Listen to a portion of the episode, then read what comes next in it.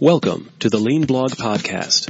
Visit our website at www.leanblog.org. Now, here's your host, Mark Graban. Hi, it's Mark Graban. Welcome back to the podcast. It's episode 490.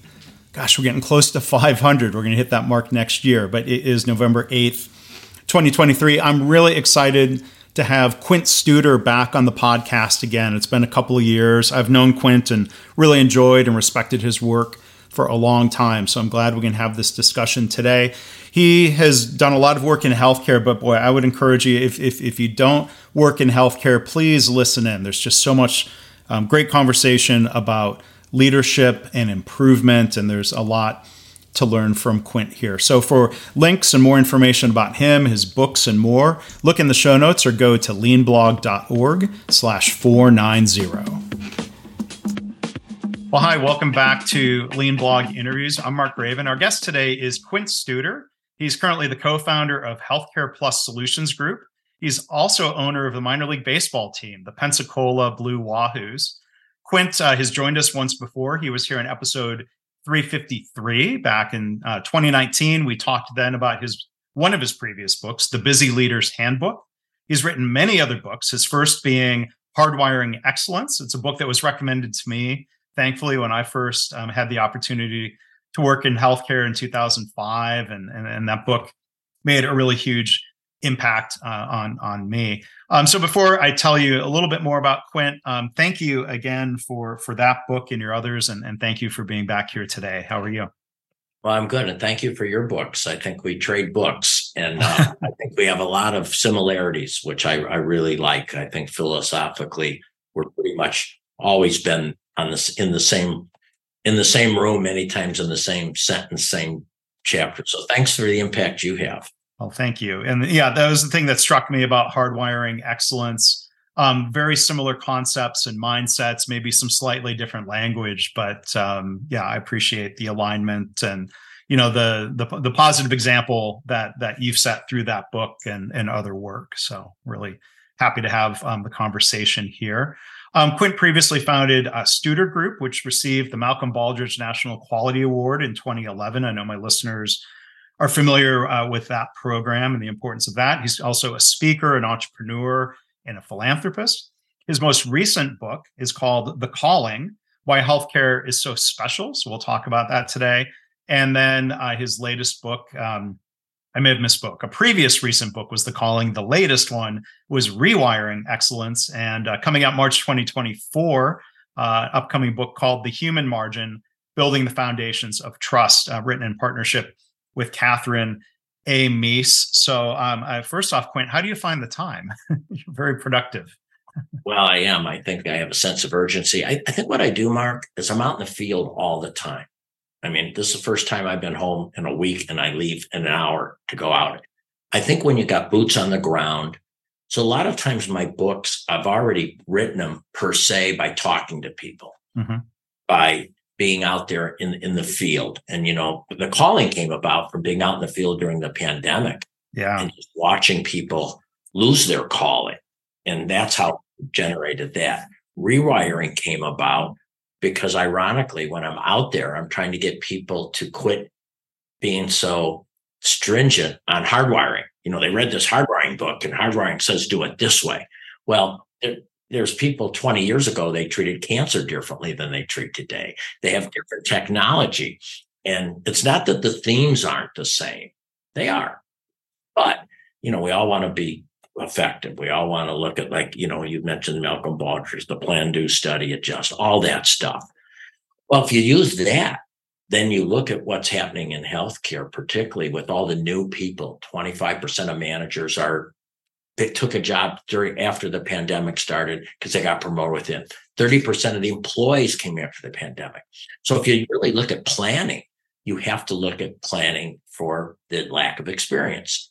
That means you have to study that. And that led to rewiring. It's like, if it works, don't, you know, you like this in, in your work. If it works, don't mess with it. But if it's not working, maybe we should step back. The CEO of a Adena Healthcare in Chillicothe, Ohio, put up a, a slide about three months ago, and I was there and I loved it. She said, we will continue to do the same behavior even when it quits getting results. Really? And that makes sense to me. Okay. It's, it's not, it's not working. So why we, why we keep doing this? So I, I got into rewiring because in healthcare, patient experience has not moved since 2016.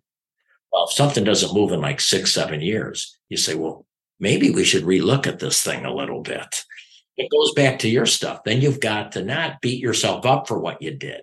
You just have to say, okay, we're doing the best we can, but now we've got to mm-hmm. look at something differently.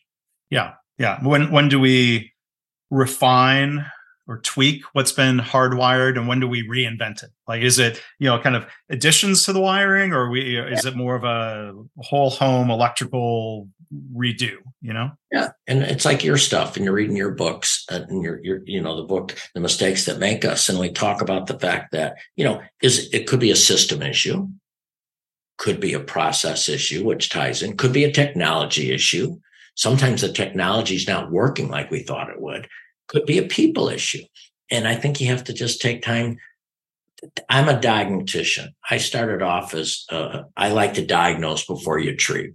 And I think sometimes we read a book, we hear a speaker, and we run out and we start trying to put in the treatment plan when we haven't done a good diagnosis. Mm-hmm. Or what may have worked for the patient over here, meaning health system A, might not work for health system B or even on the unit. We're very much we're very much into um, you know precision medicine has changed medicine. You know, and I hope it keeps changing it because you know so far in medicine we've been an intervention medicine, not a prevention medicine. Well, precision medicine, though it is intervention, it now can help us get into prevention. And I think what we're learning is just because this individual responds well to this treatment doesn't mean this person's going to respond the same way to that treatment, just like as training and development of people. Um, I think it's N equals one. What works in developing Mark might be different than developing, you know, Veronica.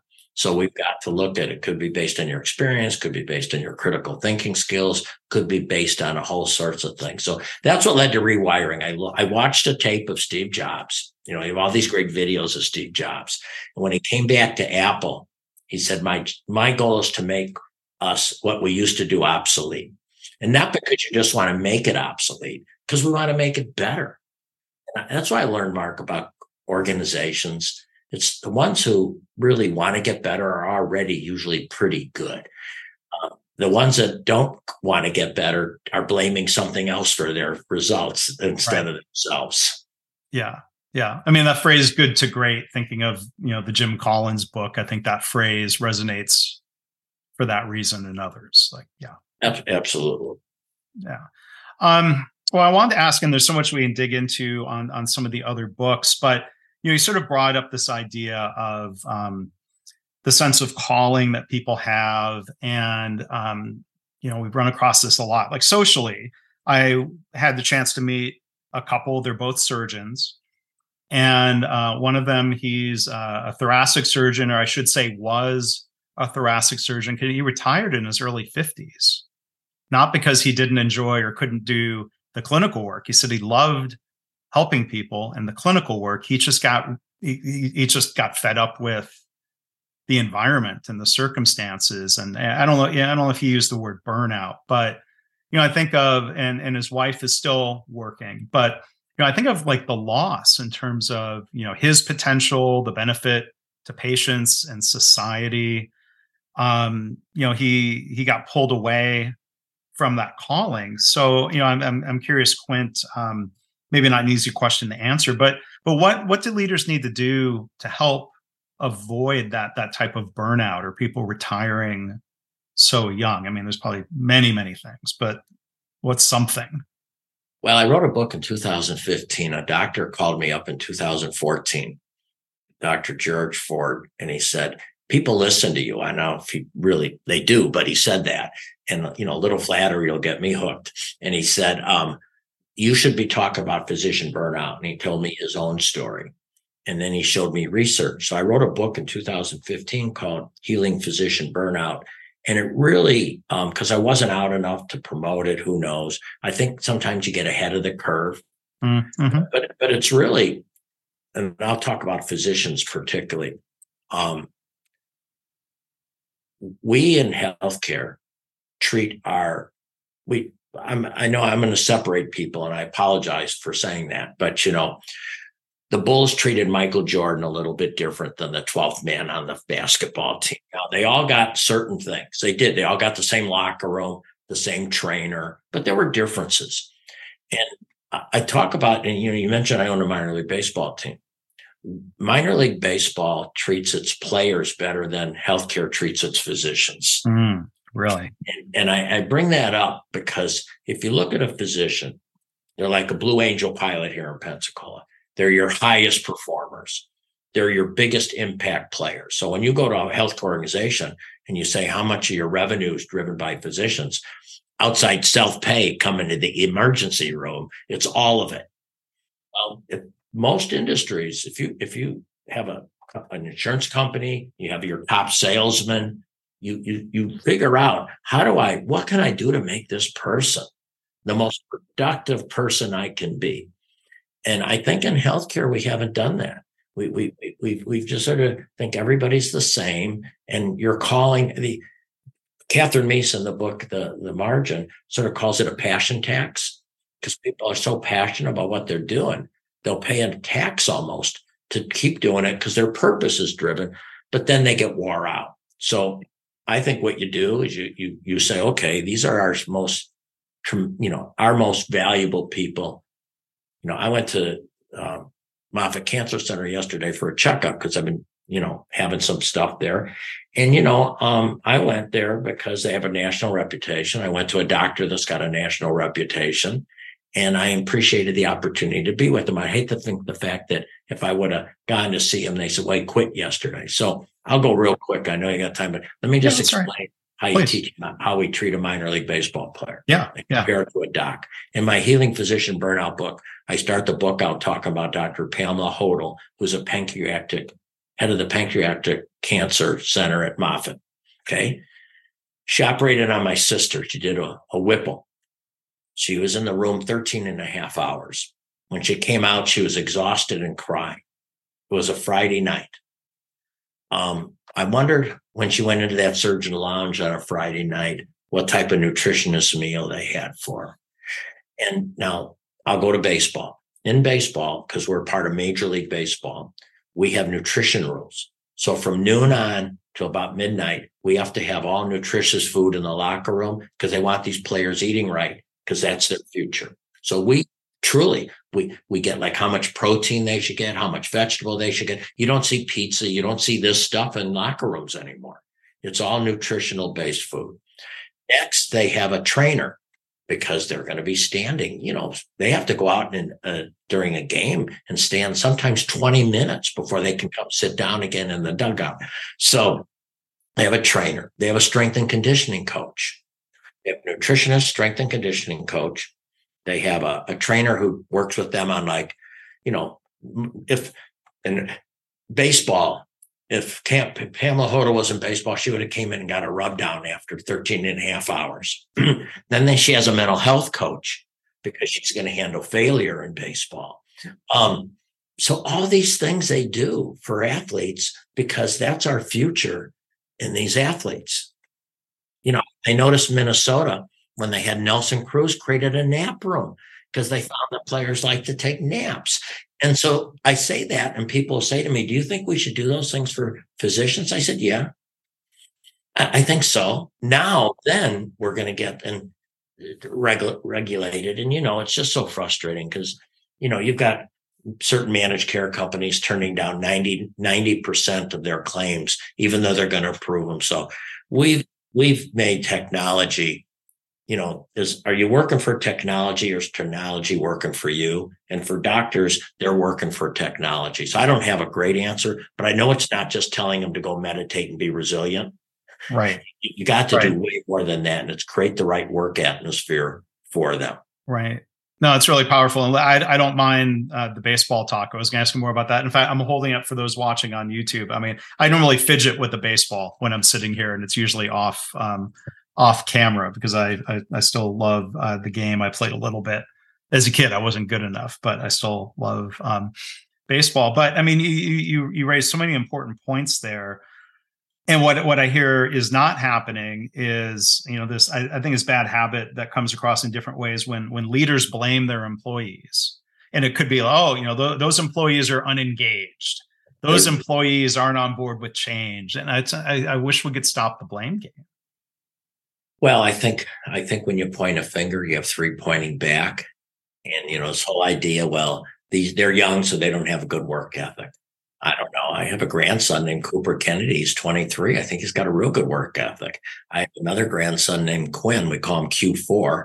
And yesterday, while he's going to college at University of St. Thomas, he went over to Lake Minnetonka and spent the day pulling out piers because the winter's coming. So yeah, I, I that's the easy way out. The mm-hmm. easy way out is to blame and point a finger and just think it's you know it's that rationalization mark. That's why when we when I worked with organizations, and I think I learned you know the Heath brothers reinforce this in their book Switch Change When Change Is Hard there's always somebody gets it right in the organization or more than that. So I was in Kansas City one time and they were saying, well, the reason this is because these employees, it's their wages. And I, I'm not saying compensation is not important.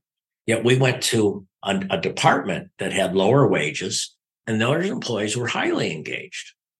Okay. Or, or you go to, uh, um, years ago, working with a large healthcare system with over 100 plus hospitals, we found some of the employee engagement, they liked corporate. Some they really liked corporate. Some they thought corporate was okay. And some they thought corporate was the evil empire. And, and so they're the same corporate. So what defines the difference? So I'm always trying to say, you know, what defines difference market? You'll find this. We just, um, my new company, Healthcare Plus Solution Group's really gotten into research. So working with the ANA and the AONL, we've done two studies on nursing. And this is something you might not think about, but when you talk to nurses and you ask them for you, I'm talking inpatient now, acute, what's important to you? And they say, oh, that CNA is really important. Well, do CEOs know the turnover of CNAs right now? Do they know how happy CNAs are? Because this is a position that if you do it right, there should be no turnover. Then they said this one, Mark, which was a wake up call. Um, gee, charge nurses are now in staffing. I've heard that a lot. Yeah. And you have so many new nurses here. That that that charge nurse is a lifeline. So when we pull that lifeline out, so now that's again diagnosing. Number three, well, the hospital's dirtier today than it used to be because you know housekeeping has lots of turnover now. And I asked nurses, I just spoke at Magnet, hey, if the hospital, if the room's a little bit dirty, what do you do? They said, we clean it. We clean it. You know, they're not, I'm not talking about buffing, but they're going to clean it. And the fourth one, Mark, I thought was really interesting. And, and looking at, at, your book and investment and training and development, um, with so many new nurses, they're afraid of floating. And of course, this is all to reduce cost because it's not travel nurses we want to get rid of. It's the cost of travel nurses. So, so reality is they're floating these young nurses. Now, I'm not saying some shouldn't be floated, but they should have say so in their floating. And so what I'm, I'm going into is when you start getting more granular instead of just throwing a blanket over everything, you, you, you start learning. So you could look at nurse engagement and you could think it's one thing. But when you start asking the actual people that mm-hmm. are doing it, so I was sitting with a healthcare organization. The CEO had me come in because the employee engagement from the nursing staff showed lack of trust organizational doesn't care and well-being. And this is a CEO who, honest to gosh, is one of the better CEOs. And so he, I sat down with the CNO and I asked her the question about charge nurse and staffing. And he was literally surprised. And I, I think most CEOs in a big system would not mm. be that granular. Mm. He, but and the reason is because he told him to get rid of so so he didn't realize that he's the reason that the charge nurses are in staffing because mm. limited use of travel nurses, but he didn't know that. Yeah. So I think it's you got to dig into the devil's in the detail. Right. I mean, asking, going to see, to use your phrase, rounding with a purpose. You know, to yeah. go and try to learn um, what are these concerns, and do people feel a level of psychological safety to where they they they feel like they can actually raise the concern. That's number two. Now you're like, I feel like I'm in a game show here. So for the human margin book with Katherine Meese, she's a researcher to employ trust. Number two, number two, biggest influencer in trust in an organization is am I comfortable sharing my concerns? Yeah. Number one is do I feel the information I'm getting is valid and honest? Right. And there's probably a dynamic of um, if you feel safe sharing your concerns and it's heard, does it translate into action? Because if it doesn't translate into action, people will will give up and say, well, you know, it's not the fear factor, it's a futility factor. Um, I was I was doing round focus groups with physicians, okay, at a pretty well known place, and um, the the administrator of the clinic was with me, so I just went around and said, you know, you guys are smart ladies. You wouldn't be here if there weren't some good things. Tell me why this is a good place. And they brought it up, you know. And then I said, well, if there's something that you think could go better, well, what is that? Because I want to get them thinking, I don't want to just go there. I got to get them in the right frame of mind. So then they bring things up and they went around the room. And after and the administrator said to them, How come you're telling him this stuff? and you haven't told me? Right. And the number, the, the, Mark, you just nailed it. They said, We have. Nothing's been done. Mm. And, and, I think that's why I created mm-hmm. this thing called focus, fix, and follow up. Right. Close, close the loop. Don't yep. assume people know that you right. fixed something. I was rounding on a unit one time and, and I asked the question and the, the PM shift, the, the day shift or the P, there was like shift change. And the PM shift person said, well, here's a real concern. We don't have something or inventory. The day shift said, oh no, we've got it. We've got it. But see, there wasn't that connection of handovers. So the person doesn't even look for it because they don't think it's even there because the day shift hasn't told the night shift it's in. So, you know, when you were in healthcare, you got a lot of handoffs or handovers. So that tightening up the communication loops or and closing the loop. That's what I tell people. Just close the loop. Close it. Tell people it's done or I mean, one, lesson I've even learned, this is kind of more from like Toyota origins and, you know, Kaizen continuous improvement mindset. There are times when the action cannot be done or it can't be done right now. Even closing the loop on that in a respectful way means a lot. So then people don't feel ignored. They've heard the rationale of, I know you made the suggestion and this is in the plans and the capital planning. It's not going to happen for 18 months, but we hear you and it's coming, you know? Mark, you just, God, you're just nailing everything like boom, boom, boom. Um, I think what happens is, and it's very, it's natural human tendency. Somebody will say, well, I didn't want to go back until I had it figured out. I didn't. Mm-hmm. I, I, always tell people, yeah, so I say yeah. to you, Mark, Mark, let me go research that and look into it. And I might not have the answer in a week, but in a week, I'm going to come back and tell you if I don't have the answer when I will. People just want to know you heard me, you listened to me. And I always tell people sometimes if you wait till you have the final answer, they've already given up on you. They've already said. So I always want to give the the date. Hey, I'll get back to you on this date, even if I have no up no new information. i'll always tell you where we're at with what we're talking about. That that's sort of what people people want. They want to know you heard me, mm-hmm. and, you're, and you're doing something about it. That's why I don't like the word working on without a date.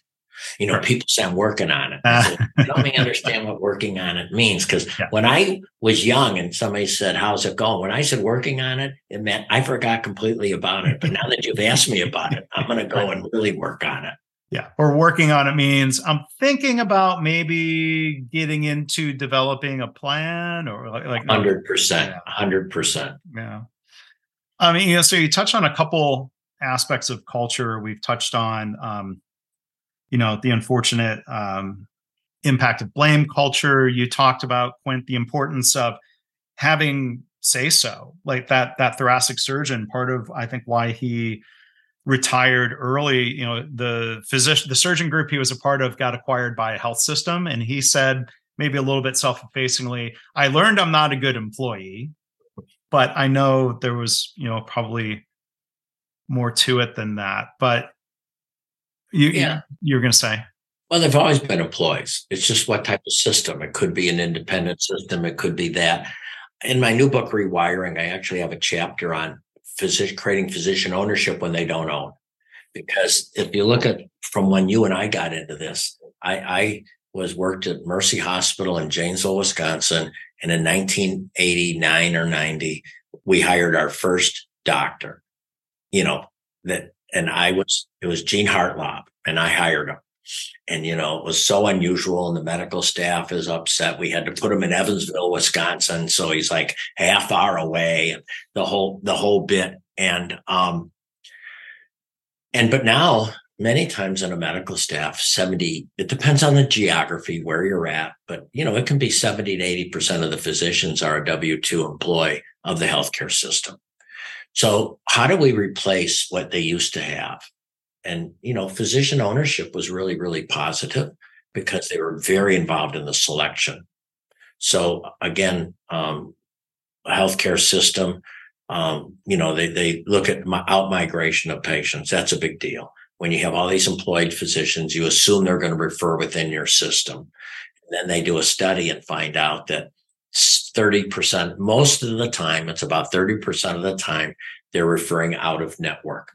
You can't ethically ask a physician to refer in network because they're in network, because that that is like the the you lose the doc forever because they just think that you don't. And you can't ask a physician's going to do what's right for i'm a big physician fan as you can tell. They're going to do what's right for the patient.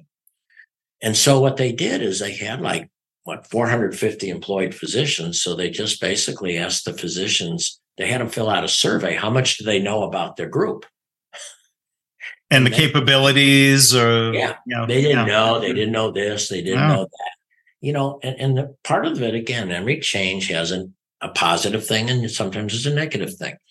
In the old days, the docs used to go to the hospital and at least eat lunch in the physician dining room, which doesn't exist in many places. They go to the medical library, which doesn't exist in many places. And in my book, Rewiring, I talk about the first hospitalist, the guy that created hospitalist before somebody else got credit for creating hospitalist. Um, the hospitalists are there. So, so all of a sudden they found out they were amazed at how little, little physicians knew about their own people in their group. I remember talking to a CEO and they just had a big physician retreat. And I said, How'd you like it? She said, Oh, it was wonderful. Doctors would come up to somebody and they'd say, Well, gee, I've been referring patients to you. It's nice to meet you. And so you have to still let them be involved in selection of talent. You have to let them be involved in the brand. You don't sit here and roll out a new brand without the docs because they are the brand. You let them in on the discussion topic. So in the chapter, I talk about, you know, how do you how do you allow the physician as much as possible to feel they have some control over their own destiny? And they're no different than a patient. I got interviewed by hospice the other day, and they said, you know, do you feel it's better for a patient to be in their own home or do you think it's better to be in a hospice unit? I said, I think it's better to be where the patient feels they want to be. Right. That patient. Yes. And I think, I think that's the same thing with physicians. So yeah, I, I think it's a huge change for physicians. And I, I think they've had to adjust to change more than anybody in healthcare. And I think that's really been dramatic. Now, the younger physicians, not as much because they sort of didn't know anything differently still don't want to lose their their passion because they've got into healthcare to take care of patients, just like a nurse, just like everybody else. Yeah. And I mean that in that story or that you know scenario you talk about of um, why physicians are referring um, outside of the health system, it, it shows the power, the, the the the problem with assumptions Yes. People are leaping to the conclusion of, oh, they're not team players or whatever. Like maybe it's a knowledge gap, as you highlighted. How do we help yeah. educate them so yeah. they are making well, that patient centered decision based on a broader set of accurate information? I think we have to assume we, we assume things that might not be right. So, for example, I was when I was an administrator, we had a lot of splitters. Okay, people that work at different hospitals. We actually had what we call physician relationship staff members that would go out to develop relationships and what do you want from us also back in the day when specialists particularly were very independent they did everything they could to earn the primary care referral they get to know them. And it seems like today a healthcare system can assume or they can assume they don't have to do that. But a healthcare system helps set up that type of system, set up that type of get to know you, set up that type of relationship. Uh, I think it's really important. Um, TriHealth has a lot of primary care physicians and out of Cincinnati, and they've done a really good job creating that sense of ownership with the group. So, for example, as you know, they're right now we're going through Medicare signups, you know, and they've been really working with their physicians about Medicare Advantage, the different players, the different reimbursement. What do they think if the system decides maybe to to look at one system other than the other? But they really involved all their really all their physicians in this thought process, and not every place does that. Yeah, yeah. Well, and assumptions lead to all sorts of mistakes, and, and maybe we kind of transition to talk about mistakes. You know, I, would reached out.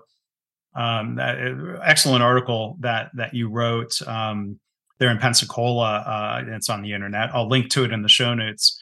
Show notes. Uh, I may be wrong. The power of admitting our mistakes. You know, I thought that was a, a great piece. And so, the you know, one question for you, Quint, like why why do you think people get vilified for saying they were wrong or or changing their mind based on new knowledge? Well, I, think part of it, you know, again, now I'm on a, gosh, I'm a, you know, notice a character. If I, sometimes you notice characteristics in others, you have yourself. We just talked about blaming something.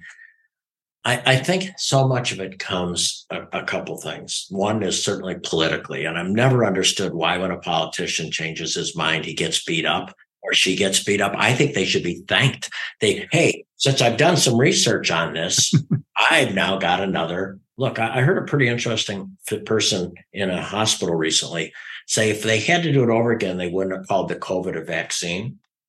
Because when people hear vaccine, they think like polio, measles, it's not going to happen. They would have probably called it a treatment that helps reduce the severity of the illness. They thought they would have gotten a lot better utilization. And he said, we were wrong calling it a vaccine because it really doesn't fit the definition of a, what people think is a vaccine. And that was a physician. I thought that was pretty powerful that he said, Hey, we made a real mistake here on that. But I think so politicians get beat up. And the other thing in healthcare, and I, I think we just are so terrified of lawsuits, so terrified. I was very lucky. I worked for a fellow named Mark Clement at Holy Cross Hospital, and we had a patient that we made a mistake. And you know, instead of having 13 risk management people and 12 attorneys in the room, Mark brought the family in and said, We made a mistake. Mm-hmm. We made a tragic mistake here. And it was tragic. And he talked about him through it, what we what we can do. It was such an influence for me that when I came to Pensacola as president of the hospital, when a patient had a complaint, I never had risk management in the room. I had me in the room. And I remember probably one that we had a a fellow from Atmore, Alabama cut off two fingers and they put him in ice. And our helicopter came and got him and brought him to Pensacola. At the time, we had two physicians that were not getting along, and each thought the other one should take call. So he came to our ER in a helicopter, I think it was a Saturday night, with his fingers in a plastic bag. And we didn't have a surgeon to reattach him. So we put him back in the helicopter and flew to University of Southern South Alabama, okay, where they reattached the fingers. So I met with the family. And first of all, I looked at his fingers and said, they did a great job. yeah. They really did. I'm looking at them. They really did do a great job. And I said, we really blew this one. We made a huge mistake. And I just fessed up to it. And I said, what can I do to make this right? and they were very reasonable. So we're going to have those bad experiences. I get it, but I, just think you, gotta you gotta have to sometimes say you just screwed up. You know, um, you just screwed up. I made a mistake. I didn't understand this. I I wish I would have known more. Um, that's just it. We're all human beings, but we don't want to just blame it. Say, well, we're everyone's human. We, that that doesn't go anywhere. We have to be very specific. What what can I do to make this right? Right. Right. Um, and and yeah, I, I sometimes hear that comment with this sort of self-defeating shoulder shrug of um, well everyone's human. Human error is always going to occur. So what can we do about that? I'm like well let, let's work on answering that question. Can we yeah. use checklists and procedures and you know are there there are systematic ways we can prevent many many many errors. And and well, sometimes people just don't try it seems. Well i think you hit it though mark. I, I think sometimes we have to decide what do we need a checklist and what don't we i think sometimes we create checklists that don't need to we have a checklist for the checklist of the checklist so right. so i'm not a big fan of rounding apps for employees because i think i think it's a lot of work the managers tell me they don't like them and and and that's the only relationship i have with you mark but now when it comes to patient care or, or clinical outcomes, we have 60 different people touching them. It's a standing operating procedure. And this is not a healthcare, but one of the best books I ever read was called E Myth Revisited. Oh yeah, yeah, yeah. I read that a long time ago. Yeah, yeah. and and uh, after I read it, it's like I get, oh my gosh, we don't have standard operating procedures, and I think that's we need really solid, good standard operating procedures, just like pilots do the checklist all the time. Right.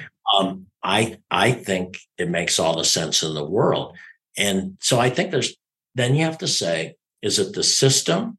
Well, if you have a good system and it's not working, then it, it could be um, the technology might not be all we thought it was wrapped up to be. Because you know, in healthcare, we love grabbing technology early because we think it's going to solve the whole problem, and it's okay to grab it early. Just just admit that we're going to learn as we go along.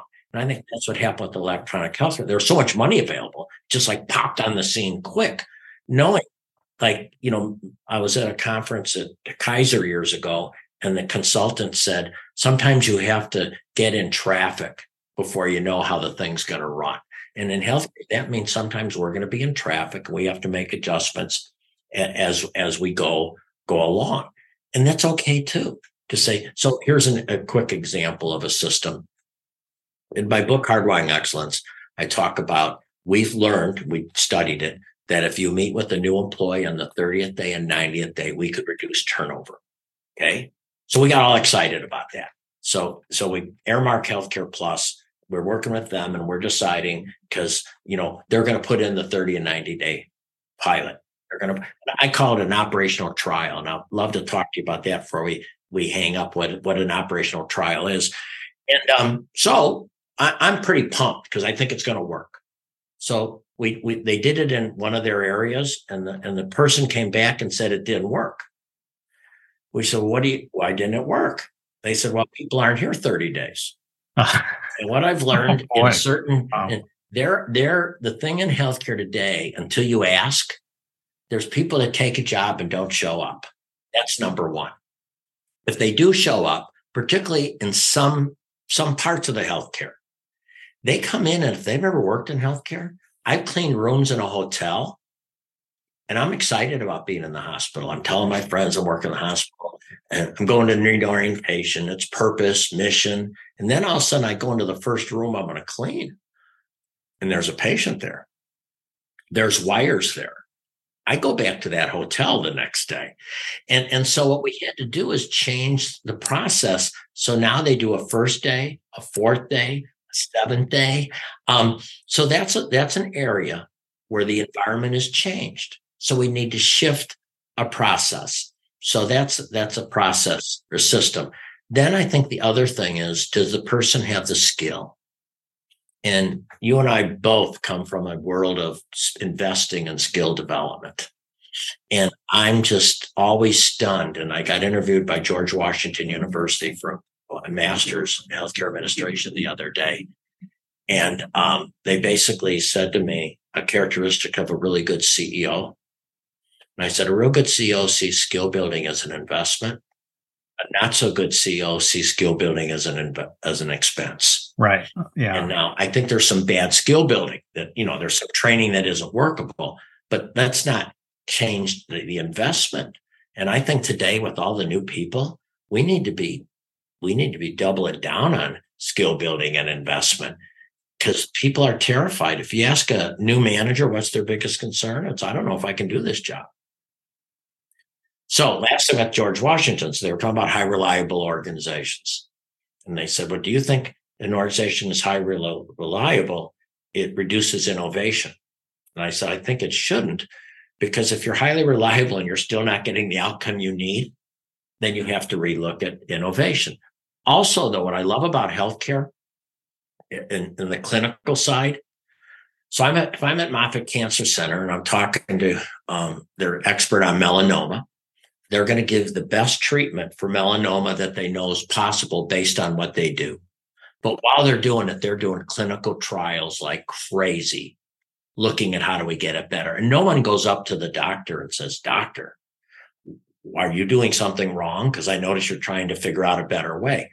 I said, maybe we should call these things operational trials and say, maybe, because I just think we're reluctant to take risk in healthcare we're just reluctant. And so we'll stick with something that isn't working just because it's safe. So there's a parallel between operational trial and clinical trial. I think if I can yeah. use that word, mm-hmm. I'm trying to create a safer environment for people mm-hmm. to try things. Yeah. I, I mean, I there's and then there's the conundrum. I've run across this a lot where you know, if there's some sort of change proposed and people will then fall back on, I want to see all the studies and the evidence that prove that this is the best way to do it. When, yes, the status quo was not selected based God. off of studies and evidence and trials. I feel like a cat and you're giving me catnip today. anyway, um, yeah. it, well, it's a perfect example. And that's why Katherine Meese and I wrote this book, The Human Margin, is because when I give ideas, people say, Do you have any research? When yeah. she gets the right. research, they say, Do you have any solution? Now, there are at times, like Fred Loop, who's deceased now, he's the guy that saved Cleveland Clinic. And he told me how he invented something. He was a cardiovascular surgeon. He said the patient was not going to make it. So he decided to try something and he saved the patient's life. It became common practice. And, and I think sometimes you're going to go first. Let me give you an example, Mark, at MUSC in out of Charleston. They've got a lot of new leaders. So they've got 264 new leaders that they want to make sure stay. So we're in there and our strat, our goal is to help keep those people. So of course, a big part of is investing in skill building, but we're also, Mark, piloting something called a personal retention plan. So, Mark, you come to work for me, and I say, Mark, you know, we want to make sure this is the place for you. This is the place you feel you belong, not only today, but a year from now, two years from now, five years from now. So, we're going to have a personal retention plan for you. Now, when we talk about, and I have them pick the questions, but we have some. What what's what type of place is it that you really are looking for so you feel you belong? Um, tell me something in the past that has made you really feel good about where you work. Tell me something that might force you to say, I don't know if this is the right place for me. Let's talk about our investment in skill building and how we're going to talk about that. Let me go through our well being resources we have available because we know life comes along. We want to make sure we support you not only in work, but outside of work. Tell me the type of boss that you do best with and let me share with you how to best work with me. Those are some samples. Right. Now, I love it. Mark, we just started this at MUSC. Mm-hmm. I have no idea if it's going to work. Yeah. Do I think it's going to work? Yep. You have good hypothesis. But I don't know it's going to work. But I'm glad that MUSC is doing it because we're going to find out. That's what I'm talking about. You, and I've always been really straight of saying, I don't know if this is going to work but I think it's going to work. We did this thing based on everything I know, but we're going to probably have to tweak it as we go. Maybe those questions aren't questions, but yeah, I'm I'm with you. I I think we've got to be better at not judging people because you're going to have some misses. You know, I, that's why I love clinical trials. They'll do a clinical trial and they'll come back and say it wasn't as effective as we thought. So we're not going to go forward with that medication for Alzheimer's or for this, for that. But gosh darn it, if you got Alzheimer's, you're glad they're trying. Right. Yeah.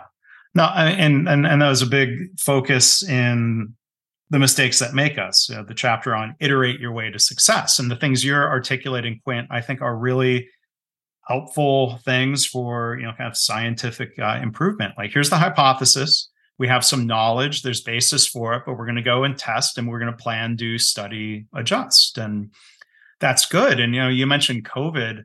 Um, i had not heard those comments about um, oh maybe it was a mistake to call it a vaccine. And like things in that realm especially are so polarized of course. But i i heard some people saying that a while ago, but I'll tell you, they weren't clinical in background. So I didn't, you know, I thought like, well, you're you're you're just trying to dissuade people from from getting that injection, whatever we call it. And but now I'm sure if things like this come out, people will hop all over. Well, see, I told you I was right. Therefore, I'm right about everything else. I'm like, well, that's probably um, unlikely to be true.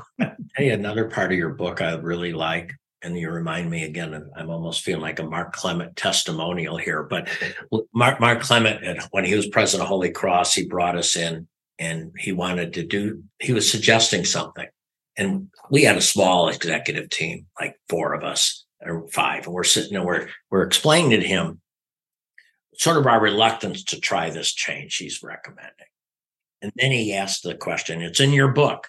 He said, is it better than what we're currently doing?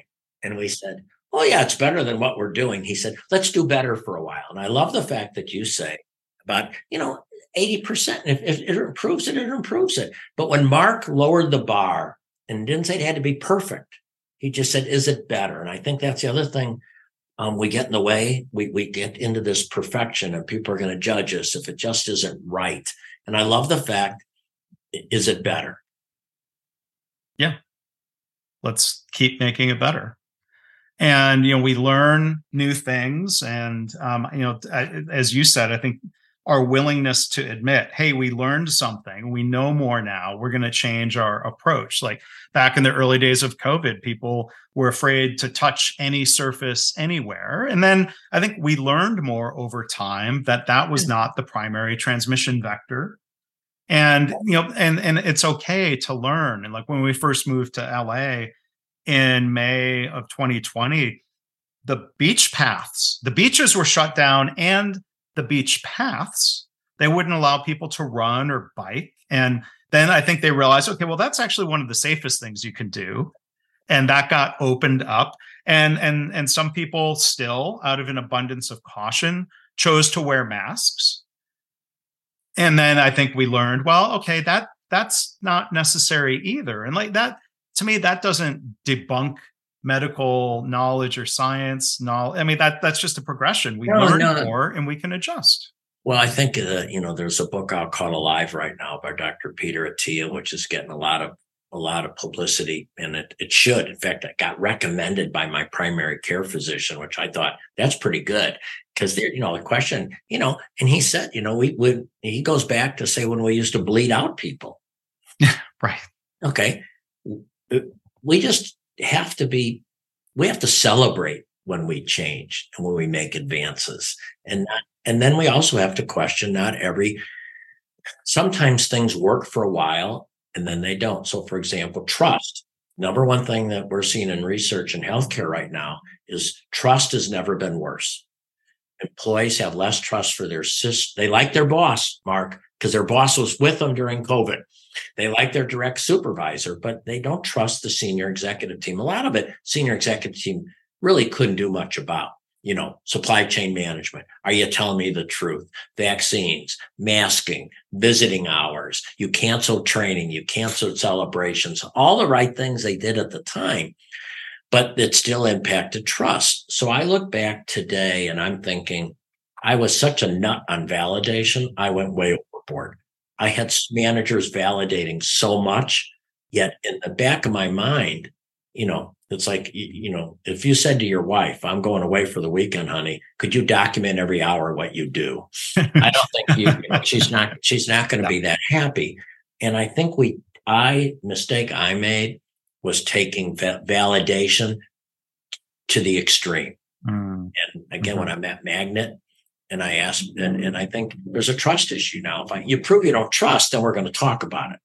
But, but I think we have to be really sensitive today. Are we subconsciously sending messages we don't trust you? Wow. Okay. Autonomy is also a key indicator of trust. The right. more autonomous I feel, the more trust I feel. However, we also want to combine autonomy with skill building because I also don't want to set you up to fail because I haven't invested in your skill to do the job well. I've never, you're a baseball right. person. I've never understood, Mark, why they have people bunt that don't know how to bunt. just, you know, just, just because, just because the game plan makes sense to bunt if you don't know how to bunt, but you see it all the time in Major League Baseball. Well, but you, you talked earlier about the need for like a personalized, personalized medicine, personalized leadership, um, yeah, it's got to be situational. And, and I think even speaking of, I think things that people feel like they've learned, you see far less bunting in general because I think people have decided like, oh, giving up the out yeah. is worse than the benefit of maybe moving the runner ahead. So yeah. even those decisions or when you go forward on fourth down, you're, you're in a in hot football, spot right now. You're Rangers. I mean, you live around Ranger territory. right. Pretty exciting.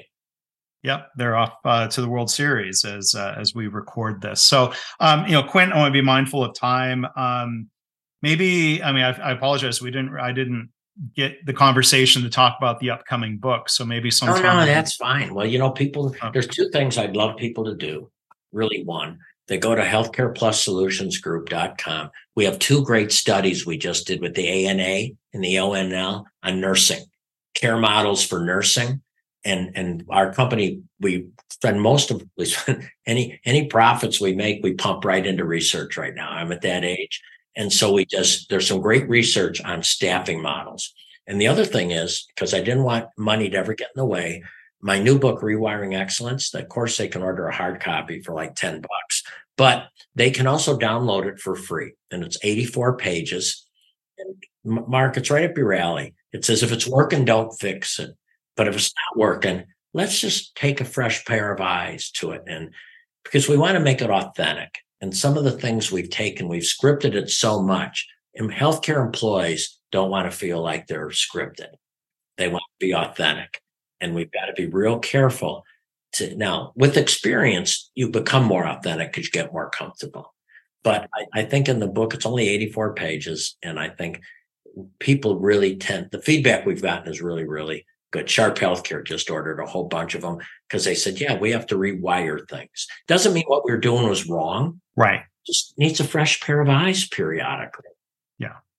And there's no shame in recognizing that things can be improved and yeah. rewired. So I hope people yes. will check that out. And um, so maybe, you know, at some point when you're back off the road and before the next book comes out, um, I would love to have another conversation with you sometime, Quint. You know, this is always uh, a lot of fun. Best. I just recommended you to an organization the other day that, and I'm real picky about that because I want, I'm very sensitive about who I tell people they should call and use. And of course, when this organization said, Quint, we need help with lean, who do you recommend? You're the only name I gave. Well, th- and thank you for that, Quint. And I, I appreciate, yeah, we've had a good conversation there with that person. So thank you for that. Um, I hope people will check out um, the books, uh, the website. You have a podcast now, the Healthcare Plus podcast. Yeah, yeah, we got. In fact, uh, um, we got some really fun stuff. Um, MUSC is doing some pretty good stuff with artificial intelligence, and we're going to talk about, how, you know, again, that's something new coming in. So how do we do it? Um, yeah, we've got a lot of a lot of good stuff, emergency department stuff. I just go around the country and I find what I call somebody that's doing it right.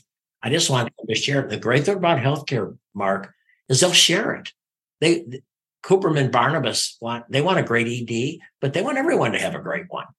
And you don't know where you're going to end up. So we're very fortunate to be in healthcare. It's a pretty sharing field if you, but you've got to get away from thinking it might not work here. Well, it might give it a shot. You might have to tweak it, but you might work. At least some of it might work. Yeah. We do that operational trial. So yes. that's great advice. So again, we've been joined today, uh, Quint Studer, author of books including Hardwiring Excellence, The Busy Leader's Handbook, The Calling, Rewiring Excellence, and then the upcoming book, um, the human margin. Um, Quint, thank you so much for um, the great conversation here today. Really, really appreciate it. Well, Mark, you and I go way, way back. So I appreciate the impact you continue to have on healthcare. Thank you. Well, thanks again to Quint for being our guest today. Again, to learn more about him, his books, his firm, and more, go to leanblog.org slash 490. Thanks for listening. This has been the Lean Blog Podcast. For lean news and commentary updated daily, visit www.leanblog.org. If you have any questions or comments about this podcast, email mark at leanpodcast at gmail.com.